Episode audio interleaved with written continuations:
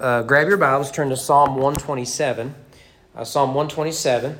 I mentioned last week there are two Psalms attributed uh, to him. And Psalm 72, we talked about, may have, it may have been by him, may have been for him, may have been in the spirit of him. Some debate there. Uh, this one is similar, but probably uh, traces a similar lineage back to Solomon. And these are the two that we know of that are associated with him. And um, this is a passage I sus- uh, suspect you will be you will recognize, right? You've, you've read this before, and uh, as such, we we're not going to make it past verse two. It just sort of happens that way sometimes, uh, which will allow us to, Lord willing, finish it next week. It is broken down into two parts, so it works out well. So, with that, if you will stand with me out of reverence for God's word, we begin in verse one under the subtitle.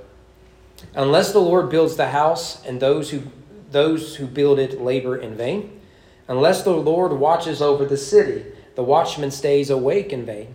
It is in vain that you rise up early and go late to rest, eating the bread of anxious toil, for he gives to his beloved sleep. Let's go to the Lord in prayer. Our Father, I ask, as we always do, that you would transform us. Lord, these, um, these prayers, we ask that you would hear them, for we are unworthy of them. We are unworthy of your grace. Lord, we are in desperate need of your mercy. So, Lord, take these words and do something mighty with them. May I decrease so you can increase. In so we pray. Amen. Seated. The words were un- unexpected but perfect for a, a, a headline craving media. The words spoken by none other than Magic Johnson in the 1980s was, I want to be traded. Everyone knew that Magic Johnson was a frustrated player. I believe it's the 1983 1984 season. And everyone knew he was expected, but no one expected him to want to be traded. After all, Jackson had just, um, or Johnson rather, had just signed uh, what is a 25 year contract with the Lakers, something that was unheard of to this day in the history of professional sports or even the NBA. The source of his critique of his coach, and the issue was his beef with his coach was that after winning the national championship, um, that the, the coach that won that uh, became the, the interim head coach halfway through the season after a tragic accident. And this new coach by the name of Westhead, Paul Westhead, had taken over. And, at, and once he, after winning the national championship, started the season as the head coach, he had course, came in halfway through the year before. He instituted his own system, his own offense. He called it, and I'm not making this up, he called it the system. And the problem with the system was it was not designed for the players that he had. I don't know if you've thought about this much when it comes to any sport, basketball, soccer, football, whatever, is, is that uh, you will either start with a system of offense or defense and build players around it, or you'll come in with the players you have and you have to bring the system that fits them. Right? This is coaching 101. There's no point in having a run and gun offense with a bunch of players who are slow. Right? No point in having a high flying offense if you have a team that's gifted in defense. Right? This makes sense. And so the Lakers were designed, the Showtime Lakers were designed to be running and gunning. That's how they won the national championship under the previous coach. But this coach decided he wanted something different. He had the system was based off of uh, basically areas that each player would run to. And Magic Johnson loathed it.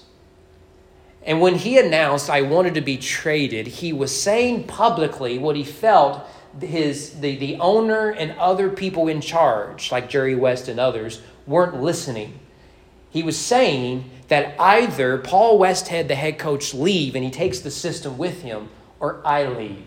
One or the other. And what we discovered afterwards is that Magic was in many ways speaking for the entire team. One of them was going to have to go.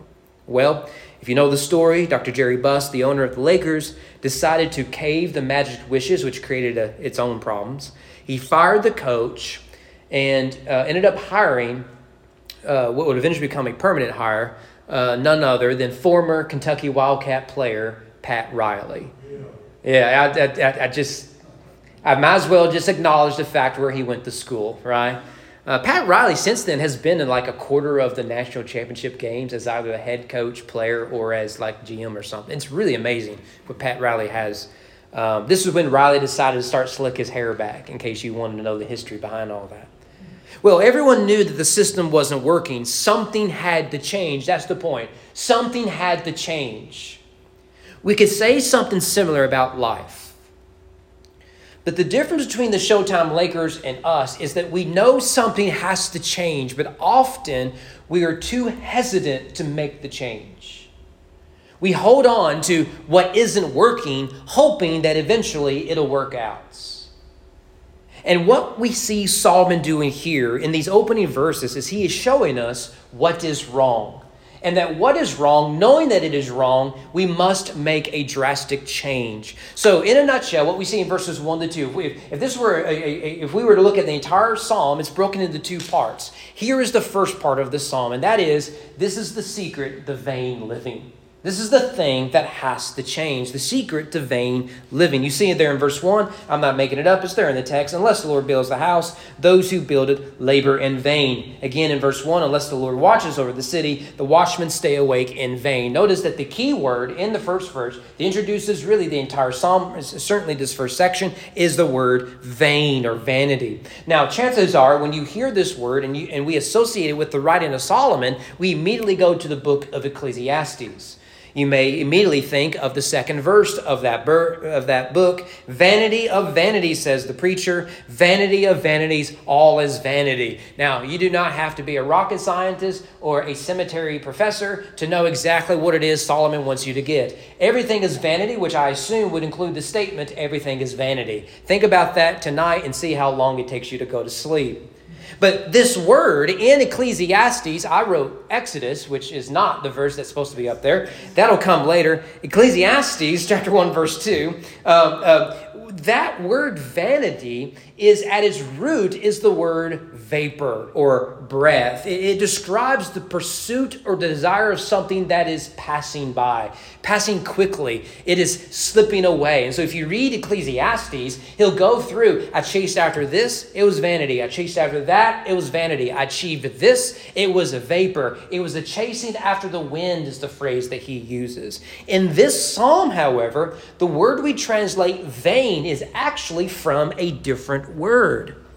And this word is more difficult to translate with real precision. Your, your translation probably says vain, it may say something else. But, but, but at its root, from, from, from the, the core idea at least, is the idea of false, deceit, or, or falsehood, or even wickedness. You, you may have waste or wastefulness, something like that. You, you can see sort of what this is getting at.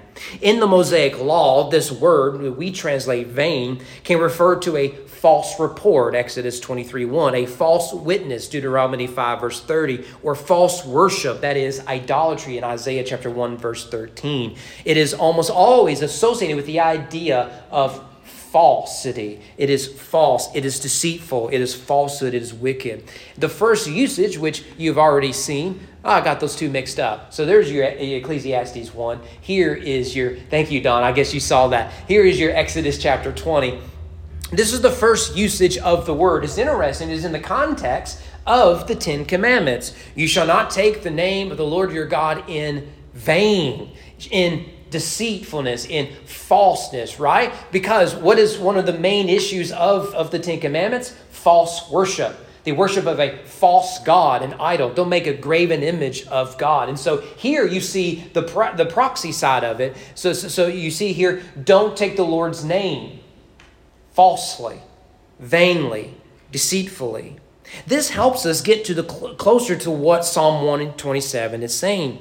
What Solomon is telling us is that any building, any system, any program, any party, any policy is ultimately meaningless unless the Lord lies behind it. What lies behind what Solomon is saying is the distinction about between what is meaningful because it is rooted in truth and what is meaningless, that is what is rooted and non truth, uh, lie. To spend one's life chasing after what is false, to me, seems meaningless, or in a word, vain. That is a meaningless life. What does this look like practically, right? That's the big idea is, is here's the secret to living the vain life, right? And so, so we, we've talked about the word, but what is the works of such a vain life? Two things worth noting here in these two verses. The first is um, theological independence. Theological independence. Perhaps no word encapsulates what we think America means in the word independence, right? In fact, in our uh, uh, uh, founding document, the founding document is not the Constitution, it is the Declaration of Independence. It was Lincoln who I think was right in saying that if we have questions about how to interpret the Constitution, we go back to the Declaration of Independence. That is our founding document. And there is the claim that we as a nation will be independent of uh, Britain, of course, or the English. Now, we could add to this, which was developed much later, and we would say it's the 20th century. Pretty much everything bad in the world started in the 20th century, I think. Nevertheless, um, is, is, the, is what we could call philosophical individualism. That is, that I am so independent, I, uh, the self is above everything else, that if, if you rob me of my truth, you're the bigot, you're the evil one. Now, uh, this creates a serious problem for us, as you know, because you've turned on the telly and you've met your neighbor. Uh, it is a difficult issue. But the truth is, independence alone is a lie. To become independent of one thing is to become dependent on something else. You remember whenever you finally left mom and dad's house? Independence. That's great, right? One of the things I tell young adults is, is they, they get frustrated, right? They're adults, but they're still living at home and they wonder why they're miserable. I can tell you right now, you don't want to be with mom and dad. And here's the secret they won't tell you mom and dad don't want you around mom and dad, right? But what do you discover when you finally get a little bit of independence, right? You step out there, what do you discover? I'm dependent on a whole lot of other things a job that pays the bills, a roof that won't leak, a landlord that, that, that will answer my calls when I call, right? You know, you you become dependent on things. You cannot become absolutely independent. We as a nation, when we became independent of Britain, we became dependent on what, what became the American experiment. That, that we, we had to agree that, that no government is functional. So we have to become dependent on some governmental philosophy, worldview, and system. And that is the reality. Now, um, you'll notice how in this psalm, Yahweh lies at its center stage. So we see there that unless the Lord builds a house, its construction is in vain unless the Lord watches over a city. Its protectors are watching in vain. Notice here that, that Yahweh must be at the center of it all, right? It is God who is doing the ultimate work. However, what you also notice is that it is not at the exclusion of the work of of men and women. So, in both instances, God and men are referenced. So, even though God must build the home, it is men who are doing the actual construction.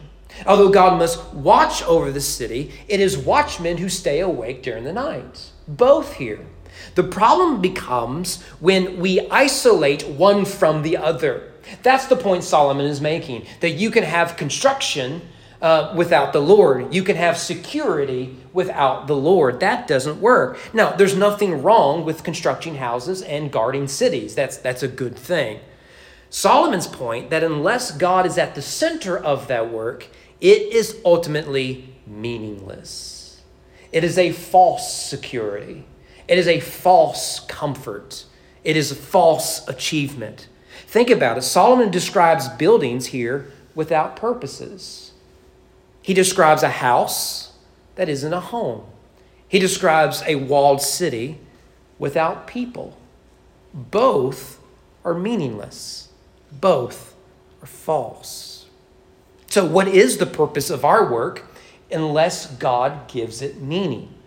One could say they build a house because they can afford it, but that will only last for so long.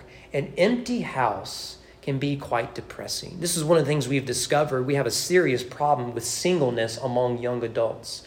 And when I say young adults, I mean now up to the point to where childbearing age is a thing in the past. We are within by 2040, over half of US women will be childless by the time they are about 40. You want to know what we've discovered about women who are childless by the time they reach, say, mid 30s? They are successful and they are miserable. They've reached the pinnacle of everything feminism has told them to achieve, and they are miserable. It's amazing how you can build a house and still not be a home. You can have you could build a program or pass policy or achieve all your goals, and yet it is meaningless unless God is what lies behind it. Ultimate meaning in life stems from our Creator. The Creator designed everything with purpose, and separation from the Creator is separation from the purpose of the thing that we are seeking to achieve or possess. So if you want to live in vain, a vain, meaningless life, pursue a secular one. In fact, the very experiment of secularism is society without the divine. And what would Solomon say? That is a vain experiment. I can already tell you how it's going to end. If we were to tell Solomon that one thing, can we build a society without the divine at the core of it? He'll say, Let me tell you what it will look like. And he will describe what you saw in the news today what you're reading on social media right now. It is predictable. Good luck finding meaning in work.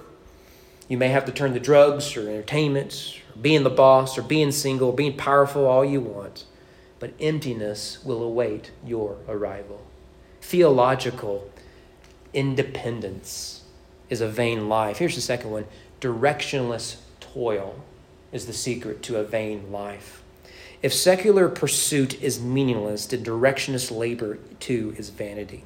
The cycle described here is one of a lonely soul who rises early and sleeps later chasing the dream. Look at it again. It is in vain. There's that word again. It is in vain. You rise early and go late to rest, eating the bread of anxious toil.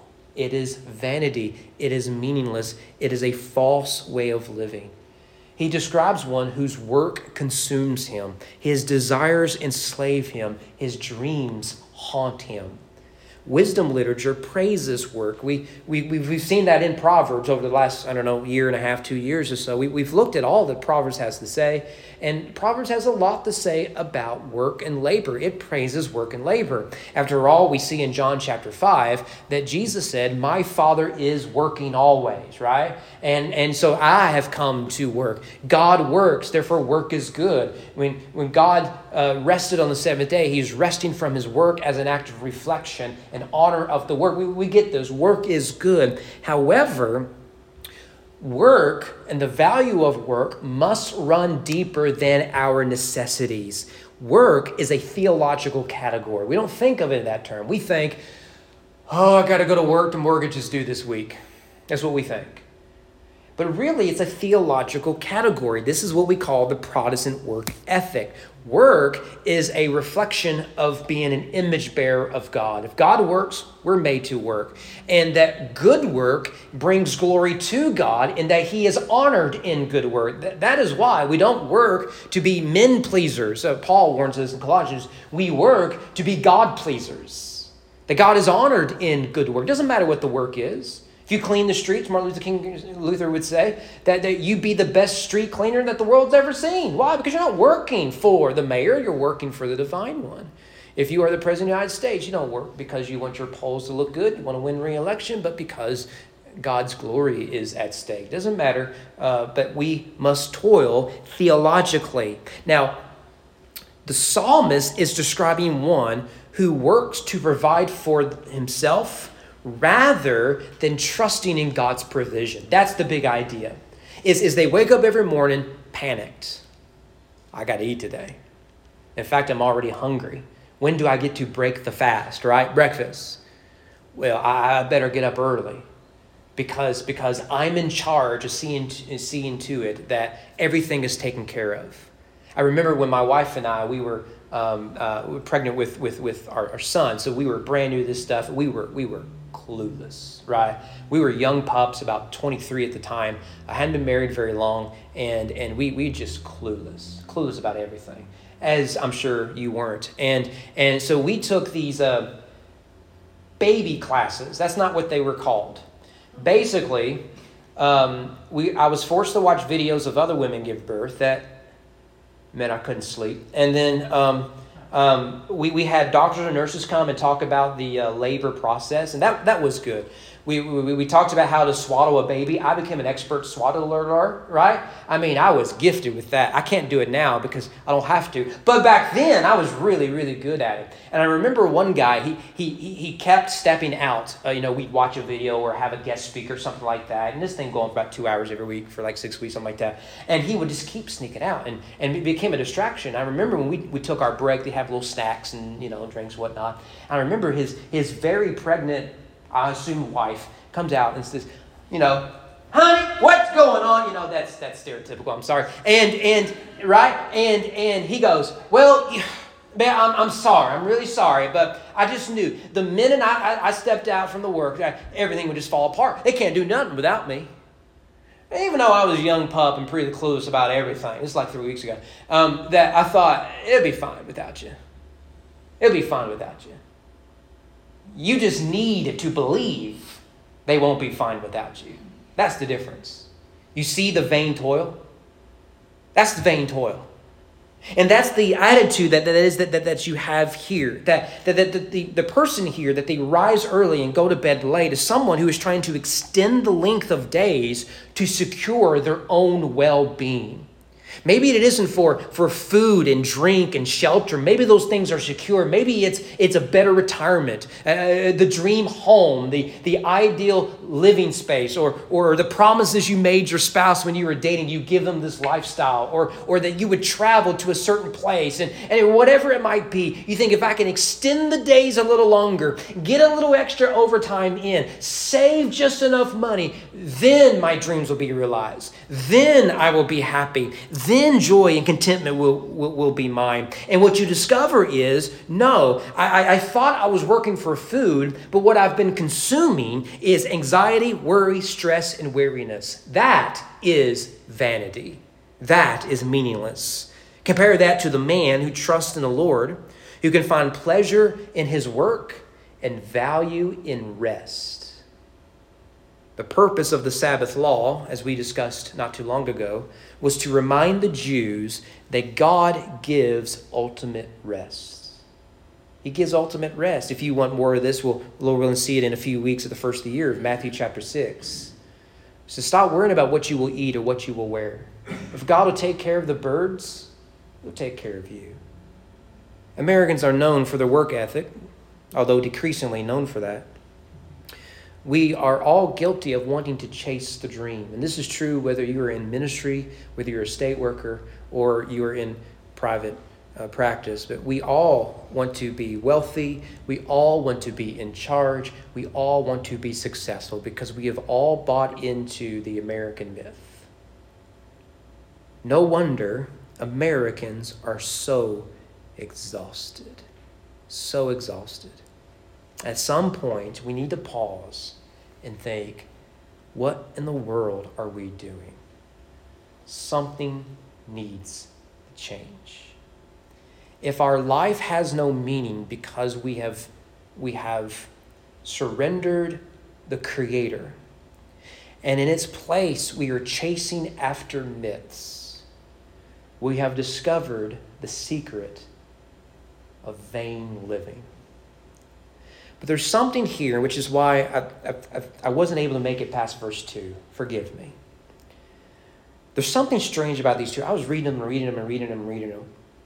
And there's this something strange to me. I, uh, you tell me if I'm off basis here. You, you correct me if I'm wrong, and if so, I'll, I'll come back later and correct myself. Is Solomon describing the Garden of Eden? There, there are some weird words here you're looking for them now, aren't you? Because I'm willing to bet, if I'm right, you'll see it too. Now, we're, we're going to stop at verse 2, and when we get to verse 3 on down, maybe we'll see more of this, but I've, I've not been able to make it past verse 2. Can I give you just a few things that jumped off the page for me? And I, I could be wrong on this, but look at verse 1. He, uh, unless the Lord builds the house. That word building describes construction or to, to erect a building. The first time it is used in the Bible is when God took Adam's rib and constructed, built, or the word we use is create or made Eve. I'll, I'll, I'll throw it up here so you, you know that I'm not crazy. And the rib, which the Lord God had taken from man, so you can tell I'm taking from King James, the software I use, made he a woman and brought her to. That's the word used here. Notice here in Genesis 2, Adam's pursuit of fulfillment was vanity. If we had time, I, could show it to you, but I trust you're familiar with the story. You, you remember the story, right? Genesis 2. What, what you get is uh, everything was good, right? Everything is good, except there was no helper for him. That wasn't good. It's not good that man was alone. So, what does God tell Adam to do? Well, he says, Well, what you need to do is work. You need to work. What is the work that Adam had? Well, he had to work the garden, till the ground, all that sort of stuff. But also, you'll notice, is after it says it's not good for man to be alone, God says what he needs is a few pets. And he starts naming all the animals. I had our dog in today. I tell you, my dog is the best reading partner I've ever had in my life.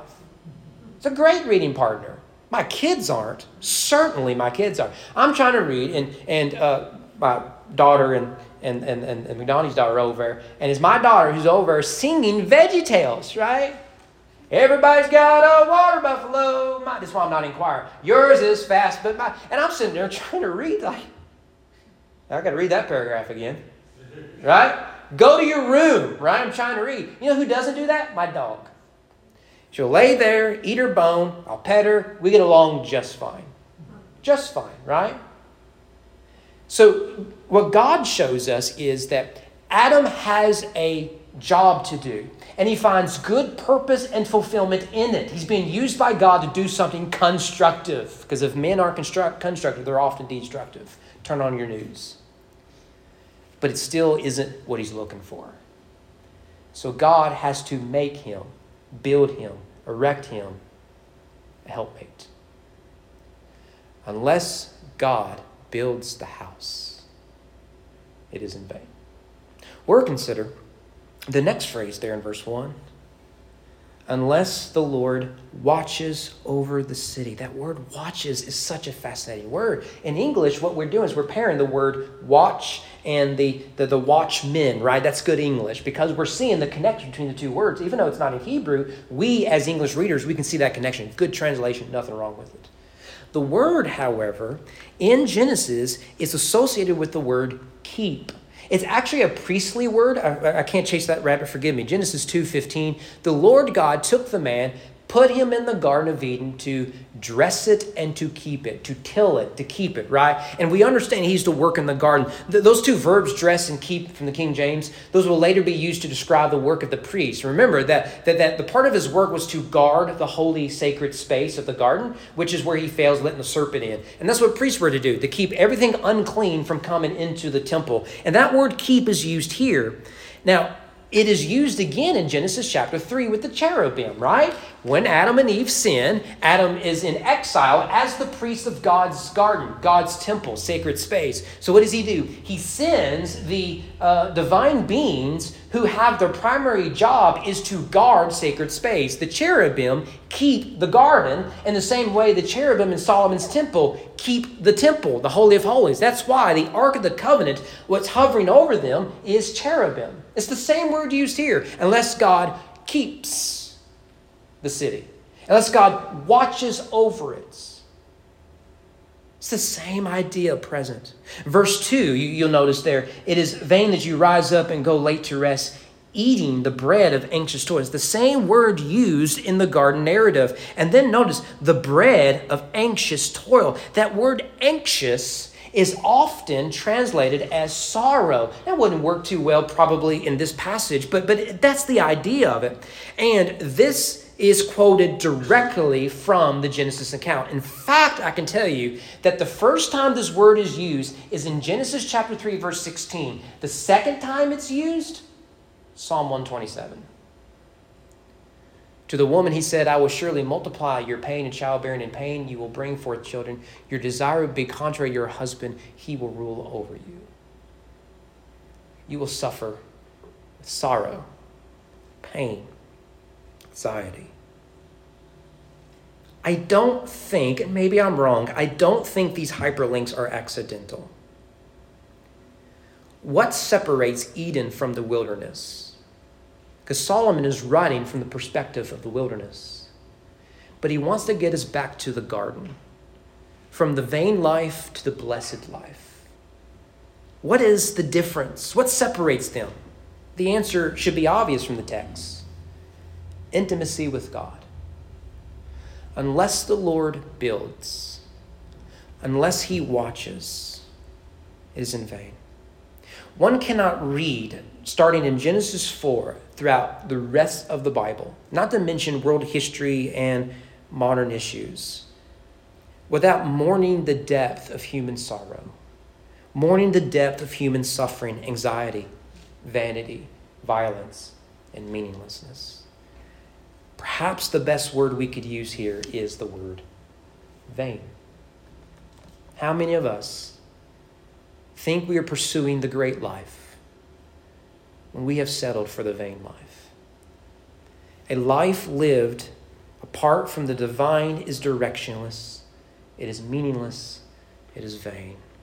Surely, after century upon century after century living east of the garden, believing we can handle things ourselves, surely by now we would have discovered something needs to change. Well, in May 1787, delegates from around the colonies gathered in Philadelphia to draft a constitution. We had declared our independence and now we were independent. The question is, what were we going to be dependent on? Well, as you can imagine, when you get a bunch of politicians together, um, things get complicated. The only thing they can agree on was that George Washington should be the chairman of the delegation. Other than that, they couldn't agree on left, right, up, down.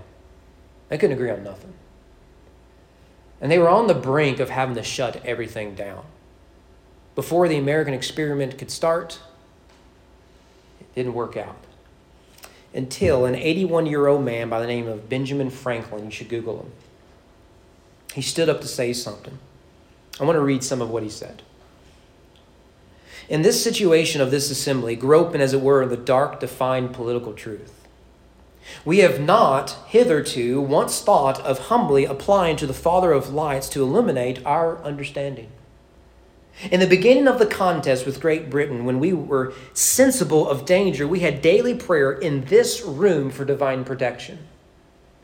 Our prayers were heard and they were graciously answered. All of us who were engaged in the struggle must have observed frequently instances of a superintending providence in our favor. To that kind providence, we owed this happy opportunity of consulting in peace on the means of establishing our future national felicity. We need to bring the word felicity back. And we, we can agree on that. We'll vote on the next business meeting. And have we now forgotten that powerful friend, he asked? Or do we imagine that we no longer need his assistance? I have lived a long time, and the longer I live, the more convincing proofs I see of this truth that God governs in the affairs of men.